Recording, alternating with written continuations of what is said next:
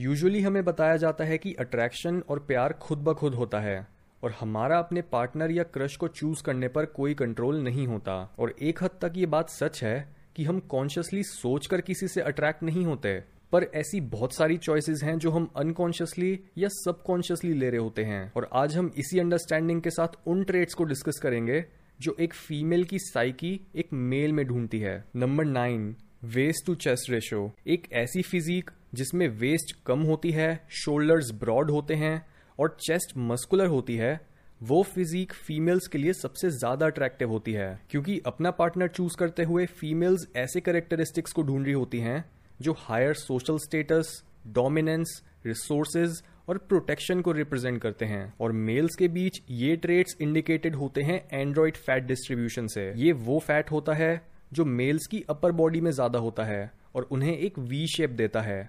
और ये fat indicate करता है कि एक मेल के टेस्टोस्टेरोन लेवल्स हाई हैं या लो नंबर एट मसल्स 2005 में पब्लिश हुई एक स्टडी में देखा गया था कि मेल्स की किस टाइप की बॉडी उन मैगजीन्स में दिखाई जाती है जो मेल्स को मार्केट करी जाती हैं और किस टाइप की बॉडी उन मैगजीन्स में दिखाई जाती हैं जो फीमेल्स को मार्केट करी जाती हैं। और तब ये चीज़ कंफर्म हो गई कि फीमेल्स को मस्कुलर लड़के बहुत पसंद हैं। हाउएवर मेल्स की मैगजीन में दिखाई बॉडी ज़्यादा मस्कुलर थी। ये फाइंडिंग हमें बताती है कि मेल्स एक ज़्यादा मस्कुलर बॉडी को अपना आइडियल मानते हैं, जबकि फीमेल्स को मसल्स सिर्फ़ एक हद तक ही पसंद आती हैं। एक दूसरी स्टडी में देखा गया कि फीमेल्स के लिए मेल्स की सबसे अट्रैक्टिव बॉडी कॉम्पोजिशन वो थी, जिसमें वो सबसे ज़्यादा हेल्दी और एथलेटिक लग रहे थे।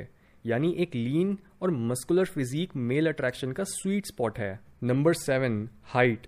इस ट्रेड के केस में स्टीरियोटाइप्स एकदम सच हैं, यानी ज़्यादातर फीमेल्स को अपने से लंबे मेल्स पसंद आते हैं। अपने से ज़्यादा लंबे इंसान की ये प्रेफरेंस इंडिकेट करती है कि लड़कियों को डोमिनेंस से रिलेटेड क्वालिटीज बहुत पसंद हैं। एवोल्यूशनरी बायोलॉजी में इसे बोलते हैं सेक्सुअल डायमोर्फिज्म जहाँ एक सेक्स दूसरे से काफ़ी हद तक बड़ा और दिखने में अलग होता है। कई स्पीशीज जैसे स्पाइडर्स के बीच वो फीमेल्स होती हैं जो मेल से साइज़ में बड़ी होती हैं और ह्यूमंस के सबसे करीबी रिश्तेदार, जैसे चिंपैंजीज गोरेलाज और ओरेंगटेंग्स के बीच मेल्स फीमेल से ज़्यादा बड़े और फिजिकली स्ट्रांग होते हैं। और जो मेल्स छोटे रह जाते हैं, वो फीमेल्स के लिए उतने अट्रैक्टिव नहीं होते, क्योंकि ऐसे मेल्स अपने पार्टनर को किसी भी दूसरे लंबे चौड़े मेल से नहीं प्रोटेक्ट कर सकते। इसके साथ ही एक मेल की हाइट उनके पॉस्चर से भी रिलेटेड होती है, क्योंकि जिन मेल्स का सोशल स्टेटस कम होता है उनके दिमाग में सेरेटोनिन की प्रोडक्शन कम होती है, जिसकी वजह से वो कम कॉन्फिडेंट होते हैं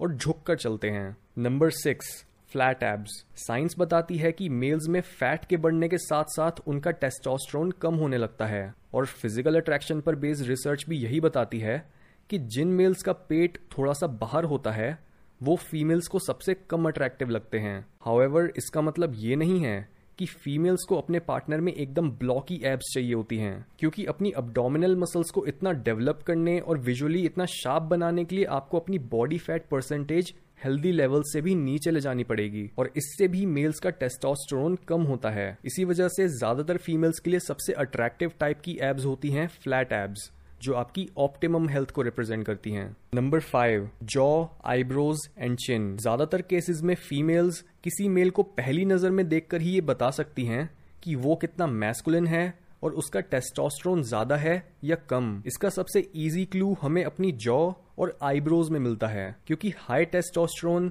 और एक low fat body percentage males की जॉ को एक चिजल्ड लुक दे देती हैं, और साथ ही उनकी आईब्रोज भी ज़्यादा डेंस और स्ट्रॉन्ग लगने लगती हैं। इसके साथ ही एक इंसान की जॉ और चिन की शेप ये भी बता सकती हैं कि वो किस तरह का खाना खाता है।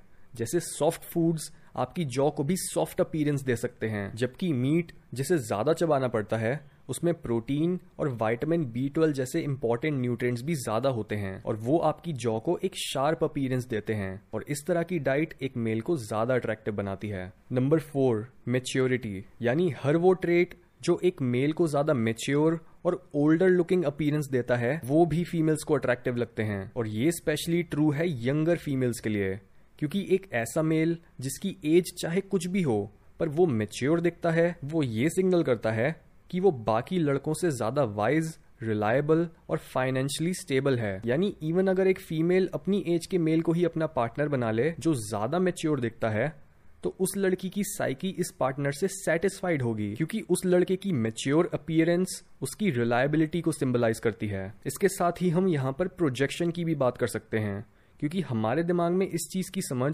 कि हमारा पार्टनर कैसा होना चाहिए, वो अपने पेरेंट्स को देखकर ही आती है। और तभी जब हमें अपने ऑपोजिट सेक्स पेरेंट्स से प्रॉपर अटेंशन नहीं मिलती, तब हम वो अटेंशन अपने इंटीमेट रिलेशनशिप्स में ढूँढने लगते हैं। और इवन दो ज़्यादातर लोग इतने सेल्फ अवेयर नहीं हैं कि वो इस फैक्ट को रिकग्नाइज कर पाए, पर आजकल ज़्यादातर मेल्स फीमेल्स में अपनी मदर को ढूंढ रहे हैं और फीमेल्स मेल्स में अपने फादर को।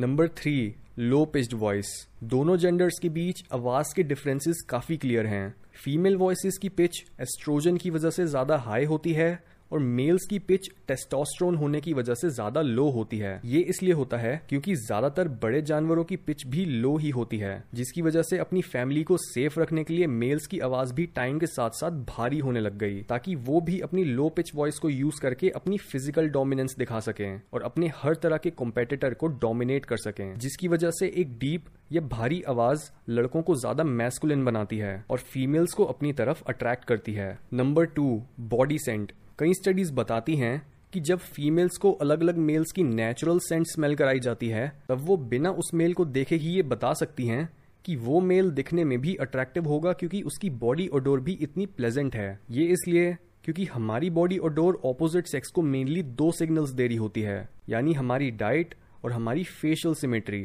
यानी जो मेल्स अपनी डाइट में प्रोटीन और वेजिटेबल्स ज़्यादा लेते हैं और सिंपल कार्बोहाइड्रेट्स को अवॉइड करते हैं उनकी बॉडी ओडोर फीमेल्स को ज़्यादा पसंद आती है। नंबर वन फेशियल सिमेट्री ये एक ऐसा ट्रेट है जो मेल्स और फीमेल्स दोनों के लिए इंपॉर्टेंट है, क्योंकि हमारी फेशियल सिमेट्री हमारी जीन्स की क्वालिटी को रिप्रेजेंट करती है। इसके ऊपर से फीमेल्स के केस में वो सिमेट्री से कितना अट्रैक्ट होती हैं, ये उनकी मंथली साइकिल पर डिपेंड करता है, क्योंकि जब एक फीमेल अपनी फर्टिलिटी के पीक पर होती हैं, तब वो सिमेट्रिकल फेसिस से सबसे ज़्यादा अट्रैक्ट होती हैं। यहाँ तक कि एक स्टडी में तो ये भी देखा गया कि जिन फीमेल्स के पार्टनर्स के फेस ज़्यादा सिमेट्रिकल थे, उन्होंने ज़्यादा कॉपुलेटरी ऑर्गेजम्स एक्सपीरियंस करे, बजाय उन फीमेल्स के जिनके पार्टनर्स के फेस एसिमेट्रिकल थे। इसके साथ ही एक फीमेल अपने आप को जितना अट्रैक्टिव मानती है, वो उतना ही अपने पोटेंशियल मेट्स में फेशियल सिमेट्री पर एम्फोसाइज करेगी और उन्हें उसी बेसिस पर रैंक करेगी।